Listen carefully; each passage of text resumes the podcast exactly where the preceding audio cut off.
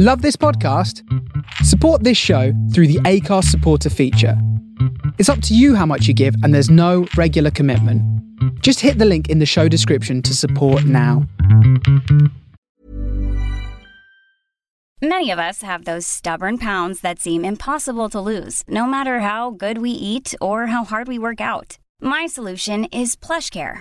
PlushCare is a leading telehealth provider with doctors who are there for you day and night to partner with you in your weight loss journey. They can prescribe FDA-approved weight loss medications like Wegovy and Zepbound for those who qualify. Plus, they accept most insurance plans. To get started, visit plushcare.com slash weight loss. That's plushcare.com slash weight loss. Mom deserves the best, and there's no better place to shop for Mother's Day than Whole Foods Market. They're your destination for unbeatable savings, from premium gifts to show-stopping flowers and irresistible desserts. Start by saving 33% with Prime on all body care and candles. Then get a 15-stem bunch of tulips for just $9.99 each with Prime. Round out Mom's menu with festive rosé, irresistible berry chantilly cake, and more special treats. Come celebrate Mother's Day at Whole Foods Market.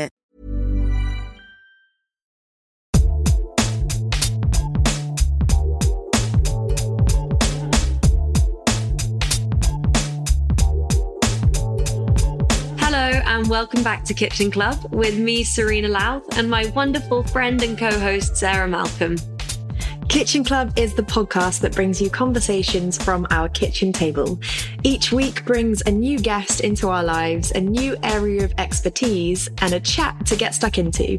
Also, we have a new recipe which is created using our guests' three favourite ingredients. On top of all that, we also ask our guests for their healthy habit, which is something they do daily or just whenever they need to rebalance and reground themselves. Sarah and I both trial it out and discuss how we got on with practicing their habit. This season, our recipes can all be found on our brand new Patreon page, which we invite you to join us and support us on. So we'll leave the link for that in the show notes below this episode. Today's guest is Rhiannon Lambert, a registered nutritionist, best selling author, and founder of leading Harley Street Clinic Rhitrition. Rhiannon is widely known for her extremely qualified approach to nutrition in weight management, disordered eating, gut health, and sports nutrition. Although today we are actually talking to her all about her journey into motherhood. This chat with Rhiannon is so beautifully honest and raw, and we really can't thank her enough for being so open about her experience. It's so important that we share these battles that we go through to know that we're not alone in what we're experiencing. So here is the wonderful Rhiannon Lambert on Kitchen Club.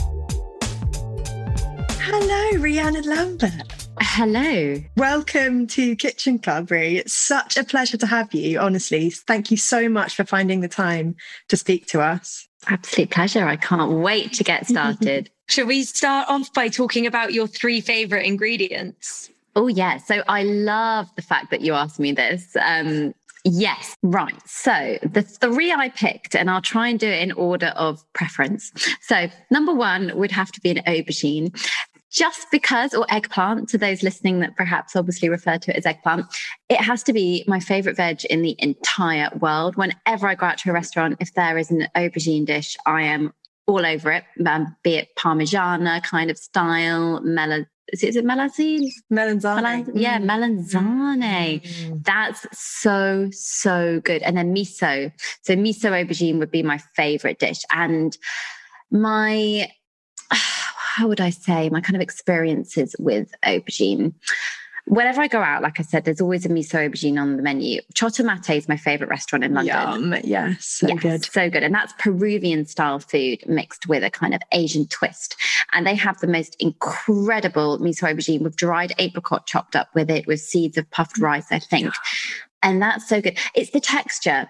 And it wasn't until I started cooking with aubergine myself, I realized you actually have to soak it first if you want that really amazing texture, unless you cut it very finely. You know, the really gorgeous, gooey um, center to the vegetable once you've roasted it. Yeah. So if you soak it with water, it will absorb a little bit. Or I don't think I've ever done that actually. How long do you have to soak it for? I literally just run it over the tap for a minute, and that's Oh, all you really? But it's quite porous and the type of vegetable itself is like a sponge so it's great to have a little bit of moisture in it and then you can cook it and it's it's it's sublime. So Oh, I've got one in, in well, I was going to make what Serena's made. So I've got it ready to go. Um, but maybe I have to buy another one and do something else with it. Well, there you go. See, mine unfortunately has to go to my son today, which is a bit disappointing because he hasn't had aubergine yet. And I was like, damn it, I have to steam it for him. I can't cook it the way oh, I like yeah, it. because you're weaning. How Yeah. exciting. How exciting. It is exciting. Um, but obviously, you have to keep things very, very plain. No, nothing. It's just the purest form of the vegetable you will find Mm. steamed. So that would be aubergine, number one. Uh, number two would be figs, and I had to really think if figs would come first or aubergine second, but aubergine just just pipped it to the post there. Uh, figs. Whenever I think of um, my favorite fruit, it's always a fig. And this time of year that we're recording, we're just coming out of that kind of season where they were just so good. When they're fresh, they're unbelievably delectable. And, and there's no wonder why in the olden days. So I used to read Philippa Gregory books a lot, kind of um, fiction based on Tudor times. And in those sorts of books, they'd always say, oh, and a fig would be this incredible treat that they would get, um, the royal families. And you can totally see why, because when you pick one fresh off a tree, there is nothing like it. I remember working on a retreat in France when I was at university. I think it was in my second year, and I was I was an assistant. I was basically working in the kitchen on a health retreat, and I remember having to go to the tree and eating all the figs when I was meant to be picking them from all the guests. and I've, I ate so many, I felt sick. So, um, but now they are my favorite fruit in the world. And my wedding day, I actually had a fig crumble because I'm obsessed with crumble and figs. Um, oh, Look at you both there. Yeah, that, that was a good dessert. I Um, had that one made up especially for everybody at the wedding. So and it, I I, would like never fig. think of putting figs in a crumble. I know it's because I guess it's just not traditional. The traditional thing is apple or berries, isn't it? Or hmm. perhaps a rhubarb type style in the UK. But try a fig. I, the texture is insane. And I think it's extremely sweet. You have to have a sweet tooth because it kind of caramelizes as it's cooked. So that on top of the quite sweet topping, unless you take the sugar out, of course, and you try and do a kind of healthier nut based crumble topping. But yeah, it's good. Oh, sounds divine. And your third one, Rhi. Yes, um, I'll try and keep this shorter. I'm giving you very long answers. No, do it. It's great. you can tell I'm a foodie, right? Um, the third one is truffle, and that is the most indulgent thing ever. And I just spent the most money I've ever spent on my food shop because I bought truffle oil because I'm obsessed. Ever since um, I went to Boysenberry in Fulham, which is a really nice kind of cute cafe, and they do the most incredible truffled eggs. And now I'm not going into London as much. I was like, I'm missing my truffle. So I bought some truffle oil, and gosh, a tiny bit goes a long way. It's so potent that It actually it doesn't it? lasts it lasts forever. Serena and I kindly got sent some Belazu products, and they've got a really delicious artichoke pesto with truffle in it. And I've had it mm. all weekend. So I'm so truffled mm. out, but it's incredible. Yeah, it, it's it's very rich, isn't it? I think it's one of those ones where if you're lucky enough to go to Italy or somewhere, you have to have fresh truffle in, in your pastas and things when you're away because it's just one of those ingredients that it's a bit much of a muchness sometimes, but then when you pull out the cupboard after a while, you're like, oh yeah, that's good. You're making me so hungry. It is lunchtime. oh, my Yeah. actually my my best truffle thing is my husband is obsessed with making truffle popcorn. Ooh. Pop it, you're like how do you like homemade pop popcorn, truffle oil, and loads of Maldon sea salt, and it's so good. I wonder if I could add cheese as well to truffle. Truffle cheese, is that sounding a bit much right now? Mm. No, not at all. Yum. Mm. Um, Serena, why don't you tell us what recipe you have created? with So I'm going to be I'm going to be really honest. I'm really naughty. I know what I'm going to make you, but I haven't made it yet. That's okay. So This I will. I'm. I've got it blocked out in my diary tomorrow, and then I'm going to send you the recipe. We are going to be having virtually uh, baked truffle, aubergine, and mushroom balls in like a herby, Mm. tomatoey sauce with flatbreads. Yeah. And then for the figs, because you, you gave us three that I couldn't squeeze together. No. I love the challenge of trying to put all three together, but it just wasn't going to happen. And then some OT fig cookies, which hopefully you will love if yeah. you love fig crumble because it's kind of the same ingredients, but done differently. Do you know, oats nearly were one of my top three choices. So the mm. fact that that's made it Bingo. That sounds delicious. Thank you. Can't wait. I mean, usually we'd cook it for you, Rhi, but I know. I know. Sadly we not. will one day. Yeah, let, us do that. Let's do that. When all this is over, I'll come over for the balls and the oat cookies. Perfect. right. Let's get into the meaty part of it all, of what we want to speak to you about, because obviously, Rhi, you are so known for being a nutritionist. That is what you do day to day. But you've recently become a mother. And what an experience that is. And I think it's such um, an incredible time to talk about motherhood in what what we've been moving through. So we want to speak to you about about that and sort of your experiences because I know so many women personally I know them and I know that so many women will benefit from hearing this in a time that they might have felt a bit alone.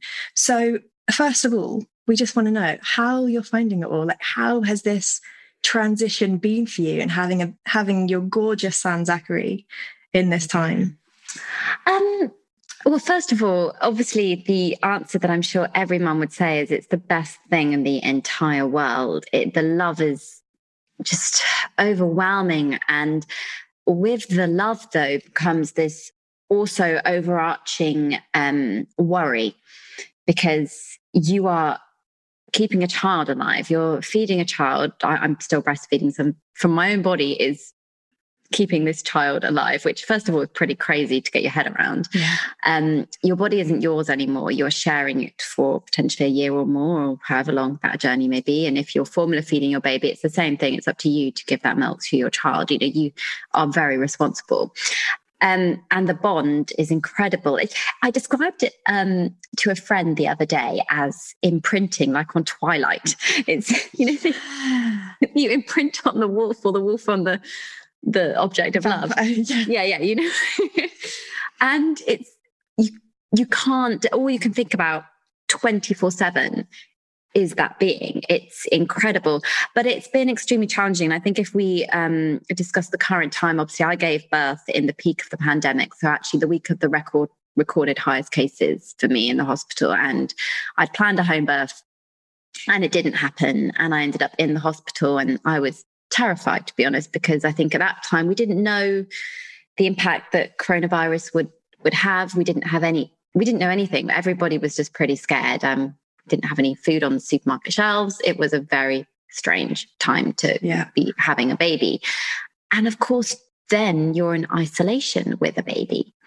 So for me, not having anyone come round to see your child um, meant there were pros and cons. You develop this incredible bond with your child, and my husband got to be at home for much longer than he would have done. And both of us didn't have any maternity or paternity leave because of the nature of our jobs. Mm. So we were given this time we wouldn't have otherwise had. So that is a blessing. yeah. Um, the downside is that my mental health was immensely affected. So I developed psychosis in the hospital. Um, I still sometimes do hear Zachary crying when when when he's not, and that's tough. I think, um, and I'm very open and honest about the fact that I didn't even know what psychosis was before I had a baby. I didn't know that that was a common and more common than you think side effect of giving birth. For anyone who doesn't know, Rhi, could you just explain Yes. a little? So, postpartum psychosis can manifest in a variety of ways. I think um, the shape and form mine took on was that other people walking around became vessels for another voice that I was hearing, um, telling me that like my child will be taken away from me because of coronavirus, because that was the panic at the time. I believed people were watching me, talking about me, saying bad things about me, that I'm a terrible mum. It because you have a lack of sleep for so long. So sleep Mm. deprivation can cause these thoughts to manifest. Um, and I'm probably, to be honest, I'm sure a psychologist or psychiatrist could give a much better explanation than I could because I'm talking at, as as it's lived Experience, experience. yeah. Yeah. Um, but for some mums, it can be a lot worse than even I had it to the point where they're not safe to be around their baby. So for me, it was that I was scared my baby would be taken away from me. For other mums, it can be that the baby becomes a scary thing for them. So it's really, really serious. But Yeah. if you think about it, I mean, I didn't sleep for five days in the end straight. I was up for 24 hours a day for five days. That's not healthy. I mean, they torture people with sleep deprivation. That's the effect Yeah. it has. Um, So I think psychosis should, is something people should be aware of because many women going in don't have the dreamy labor. Um, and great if you do, and that's wonderful, but you should be aware that sleep is such an important part. And if you're able to get support with your partner or your friend, whoever's in the hospital, just to get two or three hours, that's all I needed was a three to four hour stint to feel more human again. Mm.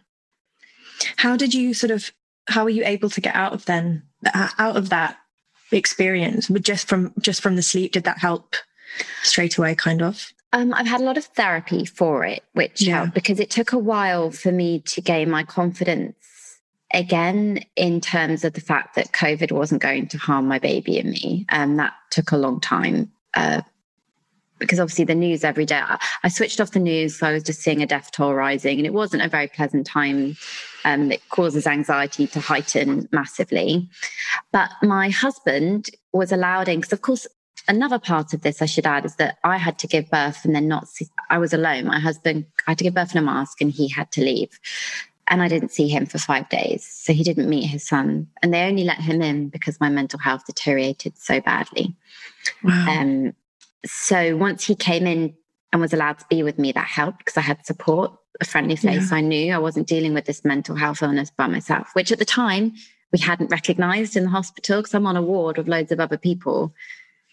I just internalized. Yeah. Gosh, so scary.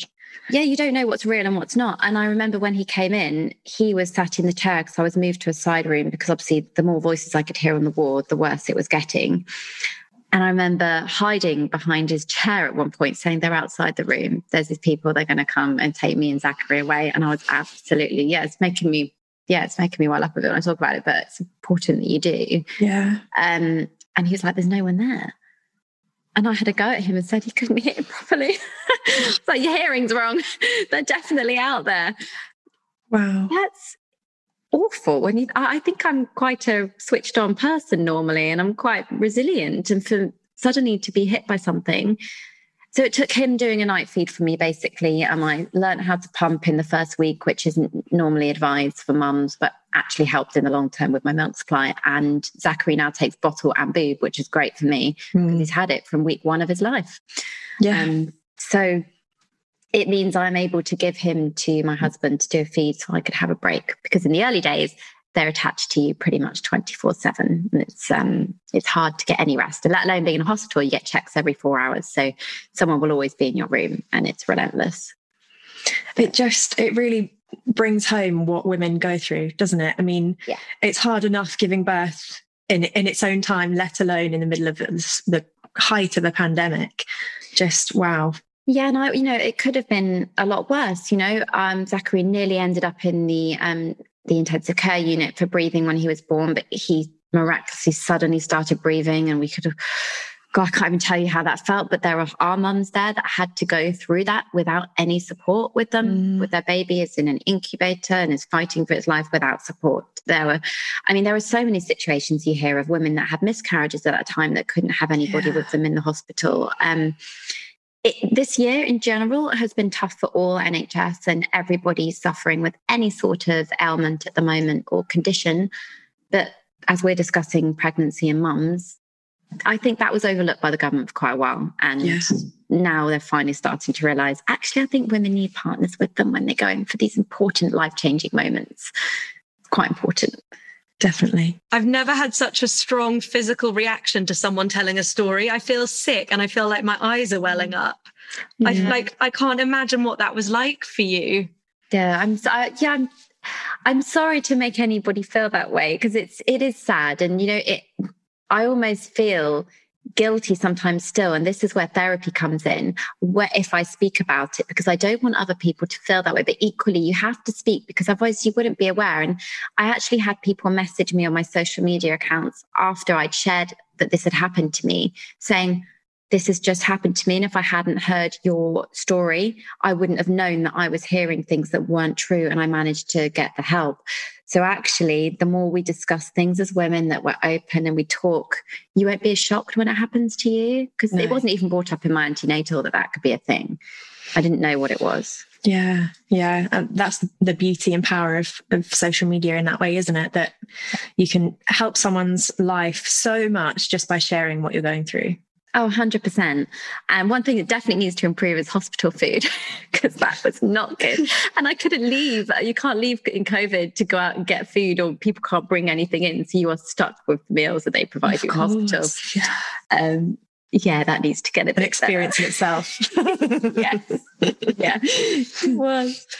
And um, the the reason I think it's so important to talk about it, I've never heard of postpartum psychosis. And I know lots of people that have babies. I'm an aunt four times. And like, you know, for it to be something that I, that has never even crossed my radar when like I'm not completely detached from the, the baby scene from, you know, people with children, then that's incredible to be able to share that with people. Well, I think a lot of people may not even realize sometimes it doesn't have to be like with every kind of mental health um, disorder or experience that it comes on a spectrum. And there are some people that will suffer with it to extremes, like I did very acutely in that moment in time. And there are some people where it can be chronic, so it can be ongoing. And I think with sleep deprivation in particular, new parents are so susceptible to hearing things. And actually, even my partner's admitted sometimes it's like, oh, is that Zachary crying? Because you're so sleep deprived, it rings to you. And I'm sure a lot of mums, if you do ask them, like, oh, if you ever heard your baby crying when he's not, they'll they'll actually say, well, yeah, sometimes I think I don't have to check the monitor. And I'm like, oh, it's fine. Yeah. So we don't realize the impact it has on our mental health. The sleep deprivation is so tough. And for so many women, it's really on them because if you're not expressing into a bottle feed as well, and it's purely on the boob, no one else can do that for you but you. So for women, women are heroes. I mean, they are warriors. We can, there's a reason that women were chosen to do this job. Can I just say? yes, definitely. Go women. yeah, exactly. I mean, you, you just do, you just do it. I used to think I couldn't cope without eight hours sleep. And I'm not advising anybody to go without that because that is the recommended amount by the World Health Organization. But when you are a parent, you don't get it, obviously. And you just you just do it you do it for your child because you love them. And actually, that moment when you're feeding is actually really special. And I know that I'm going to really miss it when one day it comes to an end. Mm, just have, have, have another one. Do it. okay, this is the thing everybody says. And I always thought I would be that 2.4 children kind of thing. I'll probably have two, you know, brother or sister or sister or sister, brother, brother, whatever. And actually, when you're in the midst of it, I can't even imagine having another one. But then everybody says to me, just you wait, just you give it a year and then you but something you you'll just forget everything. I was like, really? Will I? Because it's so Will I?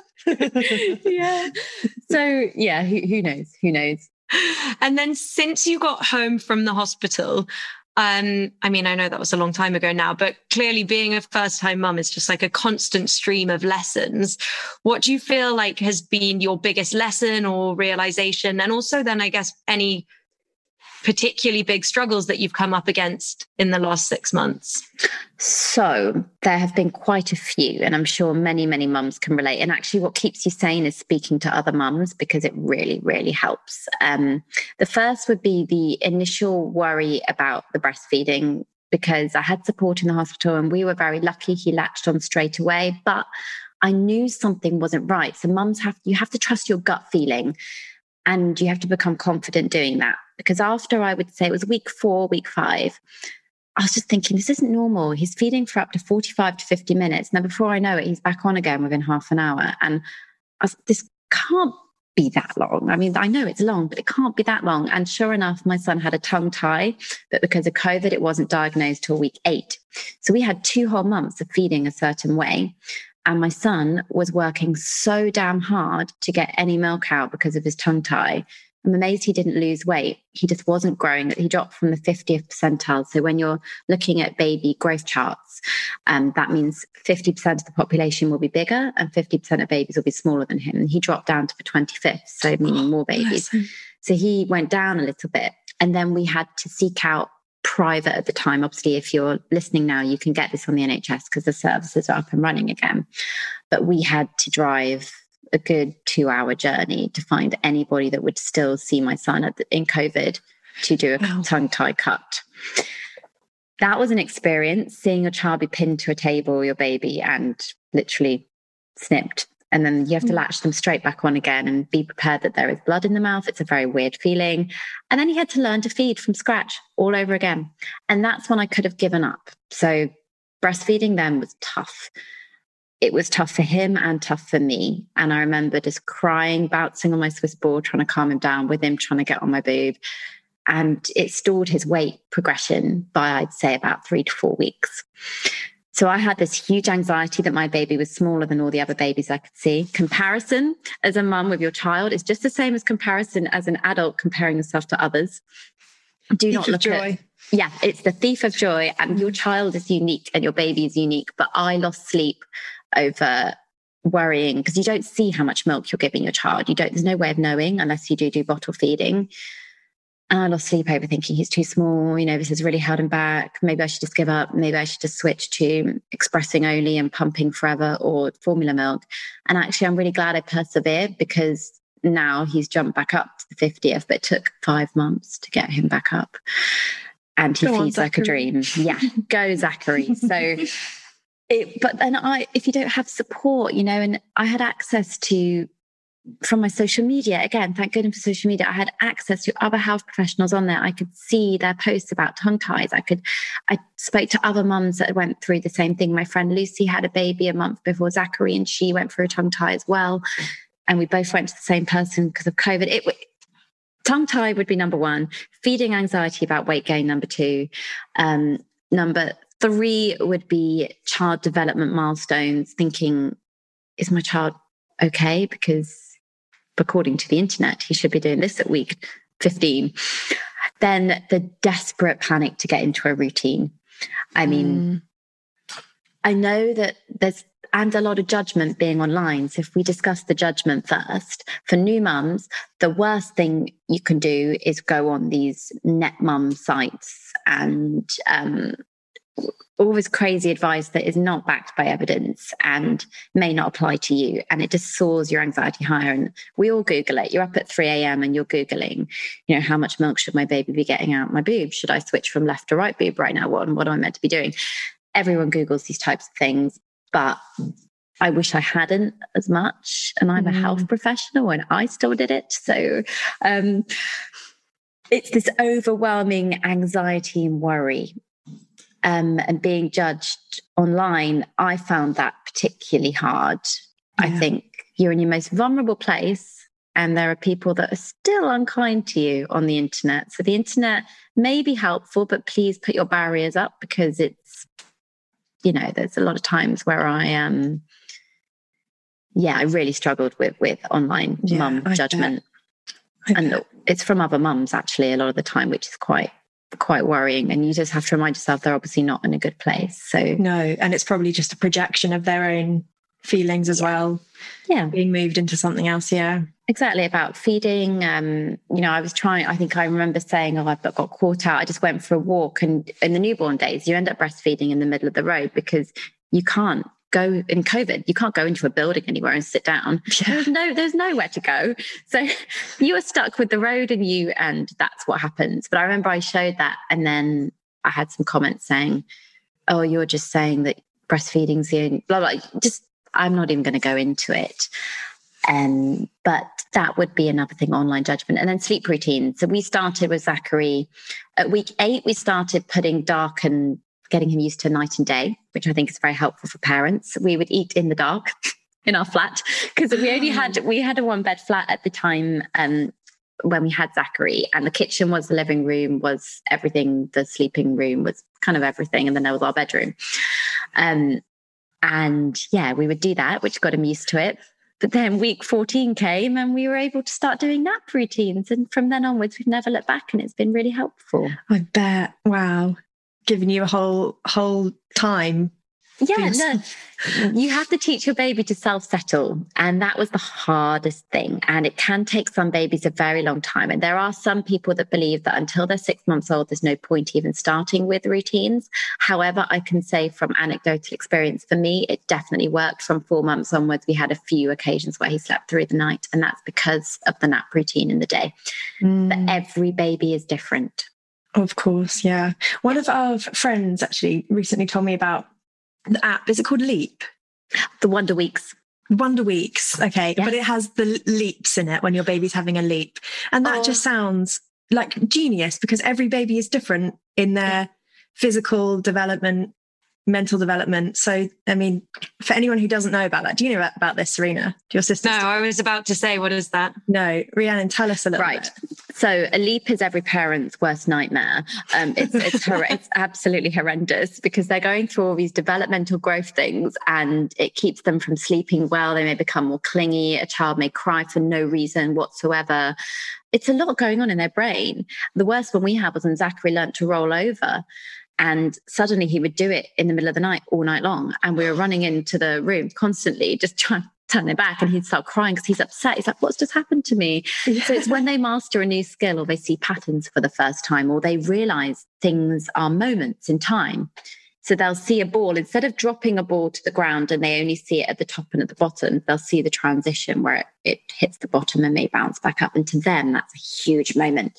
So this Wonder Weeks app is again debated in literature as by some people not being accurate and evidence based, and you should ignore it.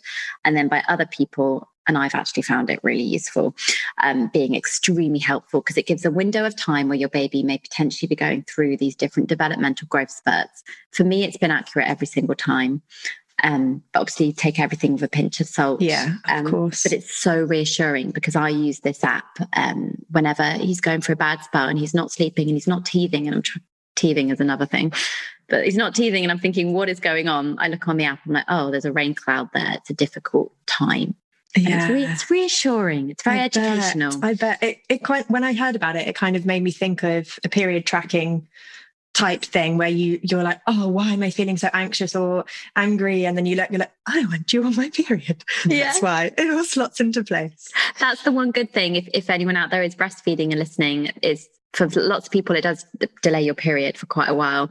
So I still haven't had mine back yet, and I'm six months into breastfeeding. And to be honest, I'm quite enjoying it. I bet. I bet. What a nice little break. Yeah. Um, Rhiannon, let's talk about uh, your work ethos and how you fit everything in because you're so wonderfully busy, but like, how on earth do you bring it all together? Has your work ethos changed? since Yes. having Zachary. Yes. Yes. um, I honestly don't think I have the best work-life balance at the moment. I have to be very honest with um, with that, but I wouldn't have it any other way. And I'm in a very different situation where you know I own my own business and I am self-employed, and I have staff members that are dependent on me to basically pay them every month. And with a pandemic, um, that meant that every job offer you get, you take. You do not turn it down. You know, it's a you're lucky to get the work, you go with it. Yeah. So that's been a bit of an exceptional, um, well, an exception, I would say, an exceptional exception to the to the normal rule. Because whereas if the pandemic hadn't have happened, I would have taken three months or so definitely off doing any nutrition work if I could, and I would have really enjoyed it. But we had to, my husband and I, make this decision together where I basically just had to keep going. Um, and it was actually easier in the newborn days, believe it or not, because they're asleep a lot of the time. Even if they're on you asleep in a sling, you can do a lot more. Yeah. But as they become more aware, and he doesn't have an afternoon nap anymore, we cut that. So he's got half an hour in the morning and two hours over lunch, which is when we're recording this podcast now. Those nap times are when I fit everything in, like everything. When he's awake, I can get away with maybe putting him in his high chair for half an hour, playing with some toys while I just run around when I'm looking at him to do the washing or the kitchen or make some phone calls. But yeah, fitting it in, you have to be super duper organized and you have to take a hit. It's either you have a nap if you haven't slept well the night before, you do a podcast or you do some work or you do some emails. And then when they're in bed in the evening, if they're not multiply waking up before 10, 11 p.m., sometimes they go down at 6, 7, 8, 9, 10, who knows. Um, that's when you prep the food for the next day. Weaning's added another element of preparation that I have to put in, but I've got a new machine now that steams and blends in one, Oh, wow. and it's a life changer. And I think I'm What's going to use that it for me. It's a Tommee Tippee machine. Brilliant. Yeah, it just you just chuck it in, it steams it, and then you click blend, and then it blends it, and it's just brilliant. Um, no more saucepans and sieves and making a mess in my kitchen. I Basically, think I need one for myself. They're really, really good. If you want to make a dip like a hummus or a puree, maybe a beetroot dip side to your dish, um, they're great. So, in terms of work life balance, you just have to diarize things in and be extremely organized and ask for help when you can. Again, I couldn't get the help because of COVID for a long, long time. So I was probably not helping myself recover either from my mental health at that point in time because I wasn't getting as much rest. And I chose to keep my business running and financially my family need that just as much as my staff need that. So I made a choice and I'm still think I made the right one. But um, I would advise anybody listening not to do that if they have the choice and to take help when they can get it. Because it's even someone coming around, I wish we'd had the whole, oh, people can bring you food. Um, mm, or, but I was course. scared to even go to the supermarket at the time. So, you, you know, you can't really. yeah. You couldn't really do any of that. But now I have um, one friend and we're in a social bubble together and we do, um, she comes over and helps me. So even now, when I'm recording this, my anxiety is so much lower because she's upstairs. And if Zachary cries, she can see to him. Whereas yeah. before, I was always on edge looking at my phone when I was recording podcasts, like, please don't wake up, please don't wake up. I bet. Wow. What a comfort to have that. Technology is amazing. I mean, you, you can literally, you can see if they're asleep or not. It's it's incredible. I know. So fast asleep in his little car. and I can see when he rolls over and he's got a comforter now, which is an, a nice new thing. But running a business, you've just got to be super duper organized. You've got to want it. You've got to love what you do. You've got to be passionate. You've got to put the hours in. And there is no no way around that really. Um, my self care has taken a bit of a hit, but I am determined to get it back. And you will. I bet you will. I have so much respect for you because I, on Friday, looked after my youngest nephew, who is seven weeks old, I think. I ran up with a full day of work and was like, oh, he'll sleep, you know, feed him a couple of times. Clearly got three emails done in the whole day, which is this is actually why I haven't cooked your recipe yet. um, but it just made me think i was like wow this is actually really fitting to have done this before talking to you because it gives you such a good insight into like even when they're not crying they just like sometimes they just want to be held. They just take up so much more time than you could ever imagine. They need stimulation and congratulations for the way because seven weeks Thanks. as well. Oh so yeah it's that precious precious newborn stage. It's it just takes stimulation and, and, babies grow and develop more from interaction with human beings rather than being plonked in front of a device or even a toy or a machine. So and actually you, don't want to be away from them. That's the difficult thing is that you want to spend time looking at them. And at that particular age seven weeks i don't think they can see very far either. So the reason they want to be so close to you as well is that they just see a kind of blurred outline. They don't see the, the facial details yet and they can't see past um, your hand if you hold it out in front of you. So they need, you know, they they need you. They still think they're part of the womb. Like they still think they're part of the mum for the first 12, 14 weeks. They think they're you, they're you. It's very strange. so you, you have yeah. to be, being a mum is is a responsibility that shouldn't be taken lightly. It's you know, you are now a caregiver as well. And I think it's a joyous thing, but it's also a decision and it should be taken seriously. And we've had lots of, um, we've had a few episodes already with people where we've talked about periods and fertility and stuff. So we'd love to just hear briefly about how your experience with pregnancy was, if you're happy to share that with us. Yeah. Um, pregnancy is fascinating, isn't it? I think the whole thing just blows my mind. I remember seeing Sarah at Mortimer House. We were there together and I was like growing this baby. And it's just the weirdest, the weirdest thing. Um, so my pregnancy journey, unfortunately, I was ill throughout the entire pregnancy. So I was one of those where the morning sickness didn't go. And I didn't actually get my taste back until six weeks post birth. So it was, wow. Yeah.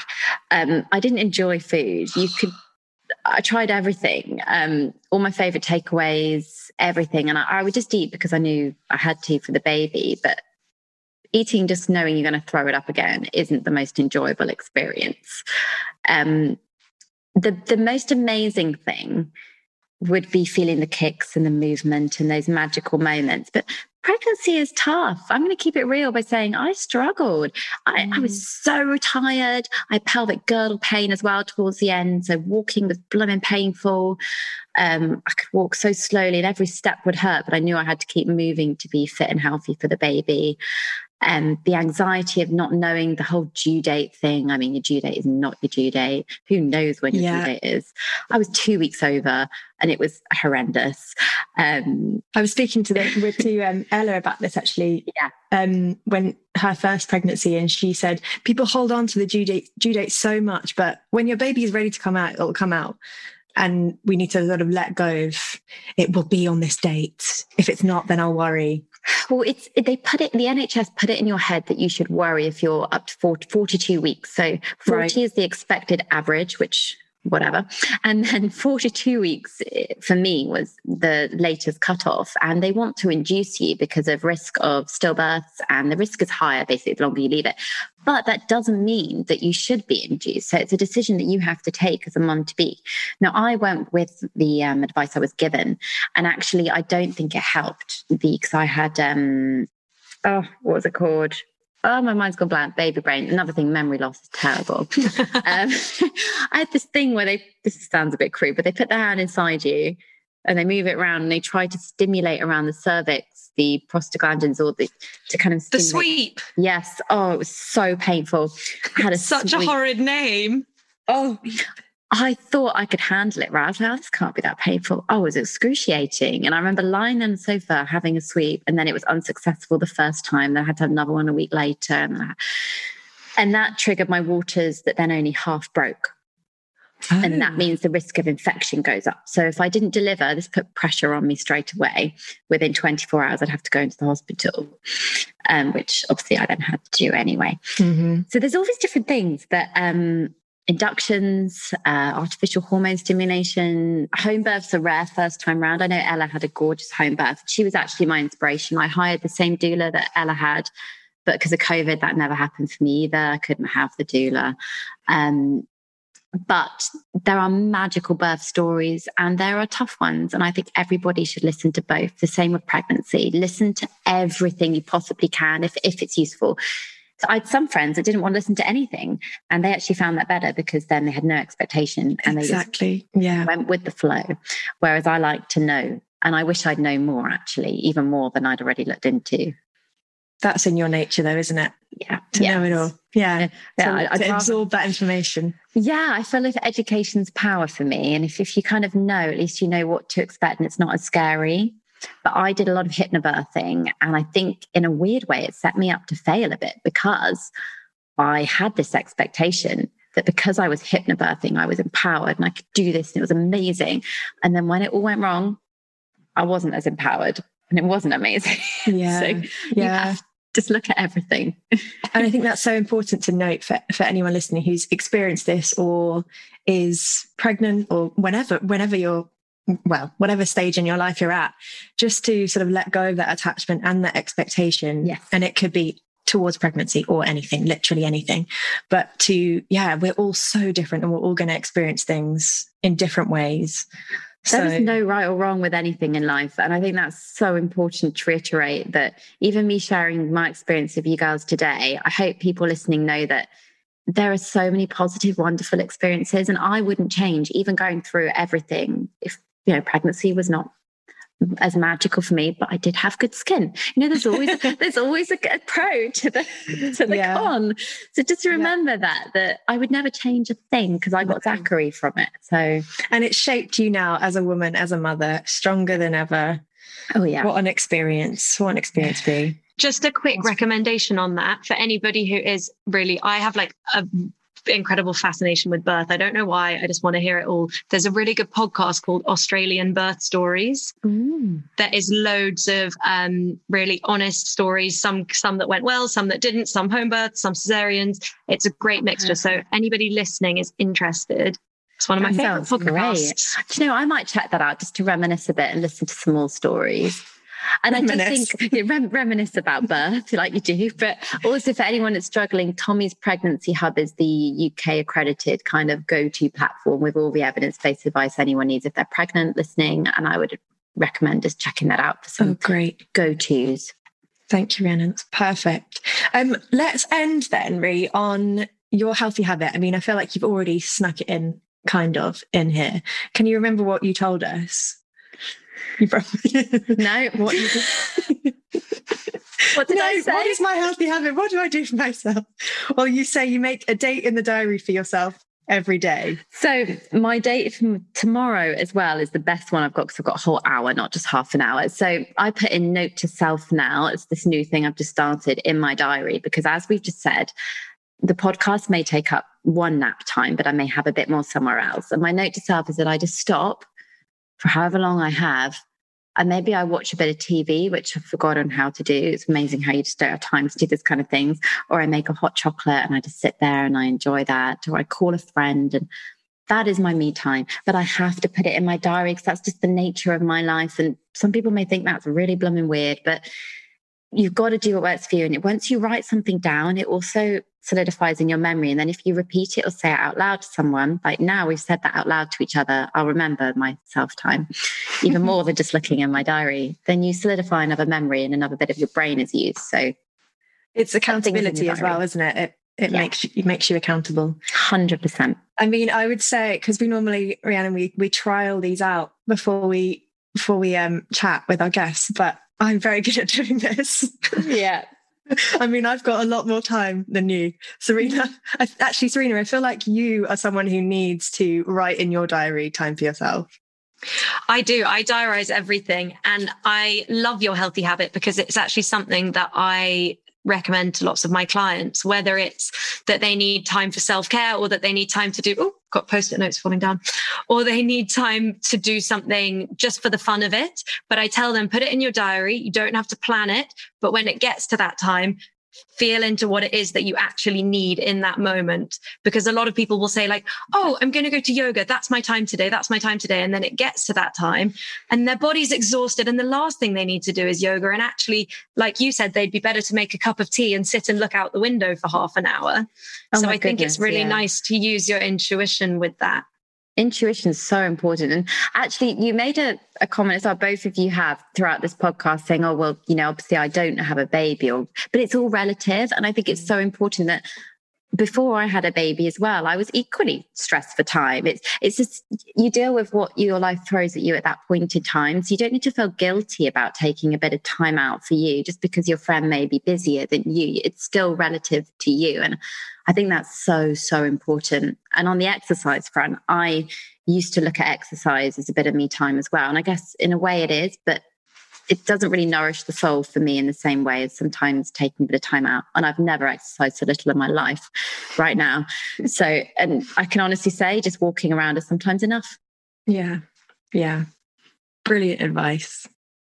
Oh, Rhiannon, thank you so, so much for coming on. It has been such a joy to speak with you. Good. Well, thank you, and um, I really hope that it's it's been helpful sharing um, my experiences with your lovely listeners. And thank you to both of you, and for this amazing recipe, which I cannot wait to try. I know we we both were we were planning it and we were like, this sounds amazing. Uh-huh. This, this, is going to be so great. So I'm excited to try it too. Thank you, Rhiannon. Have a lovely day. Bye. Bye. Thank you so, so much, Rhiannon, for joining us. It continues to amaze me just what women go through and how absolutely wild and also magnificent our bodies are. It's been such a tough year for us all. So I do hope if you're listening and have experienced anything similar to Rhiannon, that hearing her story has helped a little in knowing you're not alone. Yeah, absolutely. And equally, if you know of anyone who you think might benefit from hearing this chat, then please do share the episode with them. If you would like to get in on our heavenly recipe of baked truffle aubergine balls with tomato and flatbread and the figgy oaty cookies, then join us over on our Patreon page. Details are in the show notes below. Please do keep sharing and subscribing, and feel free to leave us a lovely review over on iTunes as we love hearing from you. You can also find us over on Instagram where we share more content and love. So follow us there at Kitchen Club Podcast. Thanks so much for listening. Goodbye. Bye.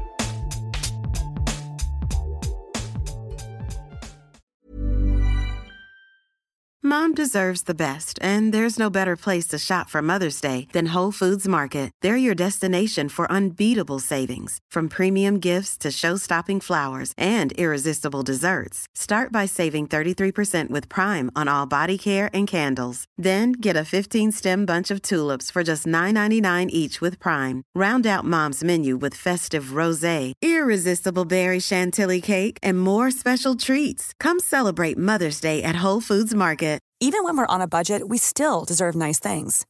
Quince is a place to scoop up stunning high-end goods for 50 to 80% less than similar brands. They have buttery soft cashmere sweaters starting at $50, luxurious Italian leather bags, and so much more. Plus, Quince only works with factories that use safe, ethical, and responsible manufacturing. Get the high-end goods you'll love without the high price tag with Quince. Go to quince.com/style for free shipping and 365-day returns.